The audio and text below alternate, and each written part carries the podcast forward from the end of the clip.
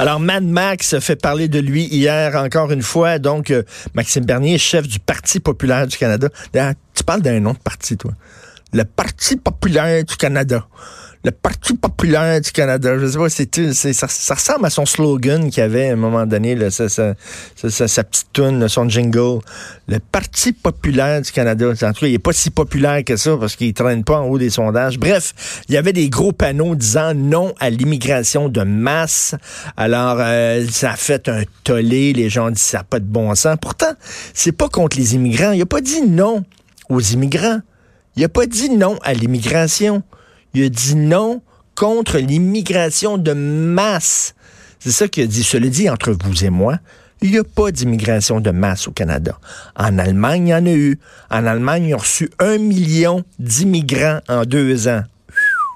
Ça, c'est tough. Ça, c'est dur à accueillir. Ça, c'est, ça, c'est vraiment, ça cause des problèmes pour un pays parce que c'est au-delà peut-être de tes capacités d'accueil. Ça, c'est une immigration de masse. Il y a une immigration illégale au Canada. On l'a vu. Je mets Roxham, ça passe, puis tout ça, bon, on l'a vu. Mais il n'y a pas d'immigration de masse. Bref. Lui était là, non à l'immigration de masse. Les gens disent ça pas de bon sens, c'est d'extrême droite, c'est contre. Et là, finalement, le propriétaire des panneaux a capoté et il a fait retirer euh, tous les panneaux de Maxime Bernier. Maxime Bernier crie à la censure. Nous allons parler avec Christian Lévesque, président de Lévesque Stratégie et Affaires publiques. Bonjour, Monsieur Lévesque.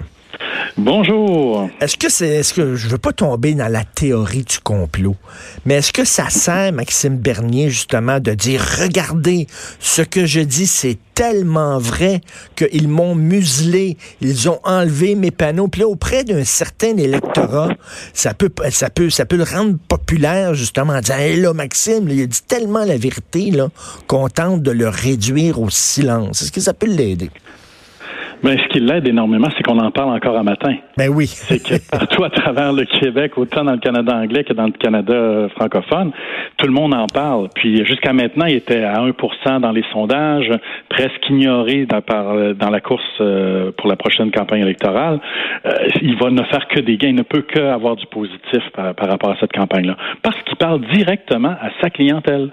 Il se fout du reste. Il s'en fout des réactions. Même s'il fait sa vierge offensée, là, je peux, je peux vous garantir que tous les gens qui sont dans son environnement se disent, ben, crime, on vient de revenir un peu sur l'avant-scène. Puis euh, il a le droit de donner ses points de vue, il a le droit de les, de les exprimer. Je trouve un peu surprenant, par exemple, le groupe Pattison a décidé de, de prendre position et d'enlever euh, les, euh, la campagne, parce que je pense que sa première réaction était vraiment la bonne, de dire ben, on n'a pas à juger du contenu. Ben oui on transporte un message qui n'est pas de nos clients, puis à partir de là, on n'a pas, à moins que ce serait quelque chose de tellement offensant que ça, ça, ça, ça, vient contre les règles des droits de l'homme ou quoi que ce soit. Mais, en même temps, Christian Lévesque, vous savez dans quelle époque on vit, là, tout ce qu'on dit maintenant devient hyper offensant, puis tout ça, là, tout le monde marche sur des œufs, tout le monde a des gants jusqu'au coude. Là. Oui, mais c'est pas c'est pas le dans la politique, on se doit de se permettre de dire les choses telles qu'on les vit et qu'on veut porter comme message. On peut pas commencer à censurer les partis politiques. Alors, mais de l'autre côté, il le savait. Il y a eu une équipe qui a sûrement dit, penser, on lance pas un slogan même juste comme, euh, tu sais, on est quand même dans une élection fédérale. Je pense qu'il y a des gens qui savaient que ça allait déranger. Puis euh, il, a, il, a, marqué, euh, il a marqué le pas. Mais dans les faits, dans les faits concrets, comme je le disais, il n'y a pas d'immigration de masse au Canada. Il n'y a pas une immigration massive.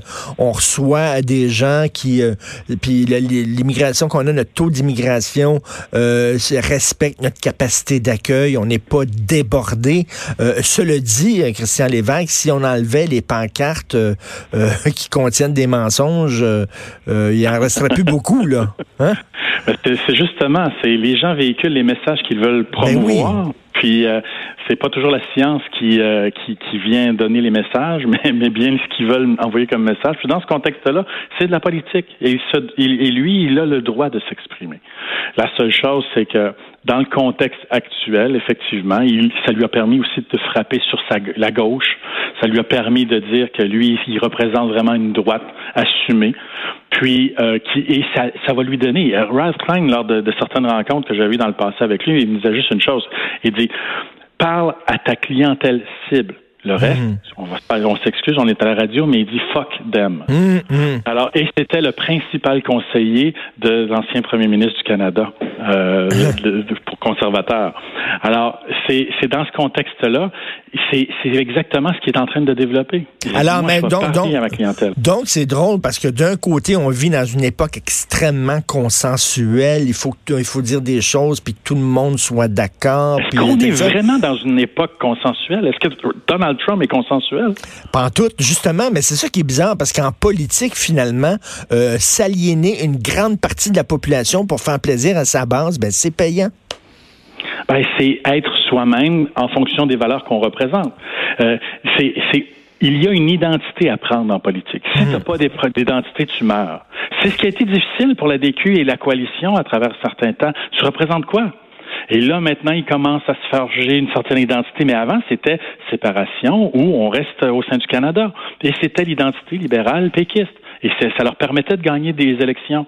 Mais si tu veux marquer le pas, tu dois créer une identité. je pense que c'est ce que lui devait faire depuis longtemps, puis on savait pas comment Maxime Bernier allait réussir à jouer cette corde-là. Présentement, il commence à se positionner. Il va-tu gagner l'élection? Je pense pas, pas en tout. Mais au moins, il, s'est, il, a positionné. Peut-être que ça va lui faire un gain de 0,5, 1 pour rallier quelques personnes de plus. Là. Ça va nuire aux conservateurs. Et c'est vrai que quand on regarde ça, de plus en plus, il y a des politiciens qui magasinent leur parti ou qui passent d'un parti à l'autre. Ça arrive souvent. Récemment, il y a un gars qui était au NPD, qui est passé au Vert, etc. Euh, mm. Quand on regarde ça, le Parti libéral, NPD, puis Parti vert, ça se ressemble pas mal. Hein. C'est tout du pareil au même. C'est bonnet blanc, blanc bonnet un peu. Euh, lui, il arrive et dit non, je vais arriver avec quelque chose qui goûte. Ça goûte quelque chose, mon parti. Ça a une identité forte. Euh, il y a peut-être des gens qui seront pas contents, mais au moins, on ressemble pas à aucun autre parti. C'est ça, son pari. C'est un pari qui va chercher une certaine partie, même conservatrice qui, qui est plus euh, dogmatique un peu.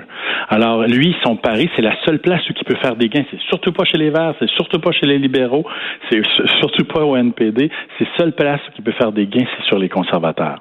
Et sur les conservateurs, certains vont aimer d'avoir un leader fort. Andrew Scheer, présentement, ne démontre pas un leadership très fort, mais plutôt rassembleur. Leur but, c'est d'aller essayer de gruger chez les libéraux, essayer de gruger. Ce que les conservateurs essaient présentement, c'est d'essayer de ratisser le plus large possible pour pouvoir aller chercher une majorité. Lui, il s'en fout de la majorité.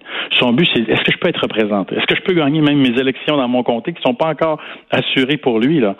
Alors, c'est un gros défi de se placer, de se positionner euh, sur l'échiquier. Mais il, adopte un peu la recette de Donald Trump, sauf que, bon, euh, mis à part le fait que les Canadiens anglais et les Américains ont la même langue, ils n'ont pas la même culture. Je veux dire, les États-Unis, ils aiment ça des gens comme Trump, un discours de même, ça marche. Au, Canada, les gens sont comme gentils, les Canadiens sont fins, les Canadiens sont... ils sont reconnus pour ça. le vieux gang, comment tu fais pour euh, sortir 200 personnes personnes d'une piscine, 200 Canadiens d'une piscine? Tu leur dis, pouvez-vous sortir de la piscine, s'il vous plaît? Puis ils vont sortir. Bon, tu sais, c'est comme, alors, donc, ce ton-là, est-ce que ça marche au Canada? Ben, c'est une clientèle. La, façon de l'identifier, bon, pour avoir fait plusieurs rencontres à Calgary, dans l'Ouest, il y, a vraiment des rednecks qui, qui, à qui ça parle énormément. Ah Je pourrais vous dire qu'aussi au Québec, on l'avait vu une certaine frange de la DQ quand, quand il y avait eu la course à la chefferie qui s'identifiait à ce genre de langage-là. Euh, la seule chose, c'est c'est pas majoritaire, c'est pas ce qui va nous apporter un, changement de gouvernement, mais ça peut apporter une certaine euh, réflexion. Mais s'il veut, là, il y, a, deux sortes de politiciens. Il y, a, ceux qui veulent avoir raison, puis ceux qui veulent gagner. Puis on le sait, si tu veux gagner, il faut que tu mettes de l'eau dans ton vin pour essayer de parler au plus de gens possible. À un moment donné, euh, il va être tanné d'être seulement 1% d'avoir 1% des votes. Il va vouloir, à un moment donné, viser un peu le pouvoir, puis veut, veut pas. Il va faire comme tous les politiciens, c'est-à-dire qu'il va adoucir son message. Oui, mais est-ce que euh, on l'avait vu dans le temps euh, quand le Parti conservateur s'était uni avec un autre parti, c'est qu'à un certain moment donné, tu as des gens qui s'éloignent du groupe, mais lui, pendant ce temps-là, il peut se forger une stature. Puis il peut même peut-être en venir qu'à dire, ben là, plus tard, je pourrais modérer un peu mon langage. Présentement, je me forge une image canadienne, mais est-ce que lui aurait pas une vision à un moment donné de revenir et de négocier une rentrée? Qui lui permettrait après ça de, se positionner. On ne sait jamais. La, politique, là, ça peut jouer de, différents, différentes façons. C'est un grand jeu d'échecs. On ne connaît pas tous les, prochains moves. C'est comme un adolescent, finalement. Quand tu es adolescent, tu affirmes ton identité de façon euh, nette et précise et claire. Tu veux choquer les gens. Puis après ça, quand en vieillissant, soudainement, ben, tu rentres un peu plus dans le rang. Fait que là, il est dans sa période adolescente, Mad Max. Effectivement, il est dans, il est dans une, il doit se faire voir, il doit se faire connaître. Puis autrement, il pourrait pas du tout le faire. Alors, et puis son background, son passé était vraiment affirmatif par rapport à la droite. Et, et, lui, ben, il joue bien le jeu. Il a jamais, il a jamais vraiment déraillé de sa ligne là, depuis qu'il est en mm. politique. Il a commencé à l'Institut économique de Montréal, puis il a continué après ça en politique. Puis il a toujours eu cette visée de ramener la pensée droite libertarienne. Puis je pense qu'il y a la tribune pour faire parler de son projet. Et, là, et là bon, ils ont été retirés, ces pancartes. Il y a des gens qui parlent de censure, mais on peut pas parler vraiment de censure. C'est pas, pas le gouvernement qui a dit t'as pas le droit d'avoir des pancartes comme ça. C'est le, c'est le propriétaire des panneaux qui a freaké, il a eu peur, puis qu'il a dit bon, je veux pas. Mais, mais, mais est-ce que, est-ce que ça vous inquiète, ça, le fait que certains messages, soudainement, ne pourront plus, on pourra plus dire certains messages? Peut-être qu'on est d'accord ou pas d'accord avec contre l'immigration massive. on a le droit de le dire, ça. On a le droit d'en parler on a tout à fait le droit. Je pense que l'entreprise qui a pris, Pattison, qui a pris l'engagement de, de, retirer, a fait un, un certain faux pas. Mais il faut se mettre dans la peau de cette entreprise-là qui reçoit plein d'emails, qui a plein d'employés, qui commencent à l'interne à dire, ben là, ça va-tu nous coûter des jobs? On, a, on risque-tu d'avoir des problèmes avec certains de nos annonceurs? Et, et, toutes les, les, retombées négatives qui est possible, ça se peut que, comme décision d'affaires, eux jugeaient que c'était la meilleure chose à faire. On peut pas même juger même leur décision. Malheureusement, c'est une décision d'affaires. Et il faut surtout pas voir un geste politique non plus. Euh, c'est pas parce que quelqu'un leur a dit absolument de l'enlever, c'est la pression interne qui a fait qu'ils l'ont enlevé.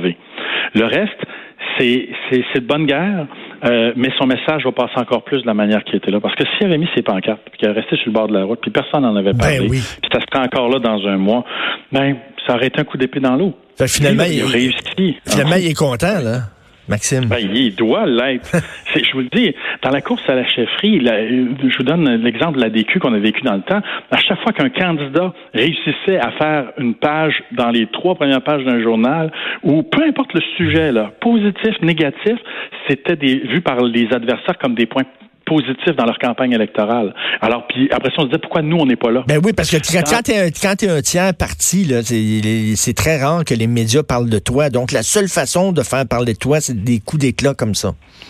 Ben oui, puis on le voit dans la campagne pour la chefferie des libéraux présentement. C'est difficile même pour les libéraux de réussir à faire des coups d'éclat pour chacun des candidats qui sont là. Alors on a l'impression que la campagne est comme pas très très forte. Il n'y a pas vraiment d'engouement ou quoi que ce soit. Alors lui, dans son cas, à lui, un grand coup qui touche l'ensemble du Canada, qui fait réagir sur les stations de radio, qui fait réagir dans les journaux, les éditorialistes qui en parlent, ça a des conséquences très positives pour sa campagne. Ça fait reconnaître comme quelqu'un qui peut faire amener des débats. Ben, très intéressant comme point de vue. Merci beaucoup, Christian. Un plaisir, puis bonne journée. Merci, bonne journée, Christian Lévesque, président de Lévesque Stratégie et Affaires publiques. Moi, c'est ça qui me fait peur. Les entreprises, dès qu'ils ont eu une coupe de courriel, là, oh, là ils paniquent. Oh, qu'est-ce qu'il faut faire? Qu'est-ce qu'il faut faire? Pourquoi vous capotez là, un peu de couilles? Un peu de couilles? Hey, là, là, on a reçu des courriels, puis il y a des gens qui nous ont écrit, là, ouh, My God, je veux dire, tu sais, ça pense, à un moment donné, oui, il y a des... Je le sais, moi, là. Ça m'arrive des fois d'être dans des controverses, là. À un moment donné, là, regarde, le bucket of shit, là, le pot de merde te tombe dessus, ça dure deux, trois jours. OK? Fait que là, là tu mets ton bouche-nez, tu penches la tête, la marde te tombe dessus, puis t'attends. Parce que, sais-tu quoi? Il va y avoir un autre. Ça, c'est comme, il y, a, un seau au-dessus de notre tête avec de la marde dedans.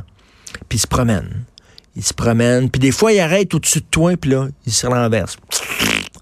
Ça tombe sur toi, puis après ça, whoop, là, il, se remplit de marne encore, puis il repart. Il repart, puis là, ça va tomber sur la tête de Fred Rioux, ou ça va tomber sur la tête d'Hugo Veilleux, ou ça va tomber sur la tête de Guy Lapage, ou t'attends. Mais les entreprises, ils attendent plus. Ils sont là, ah, panique, là.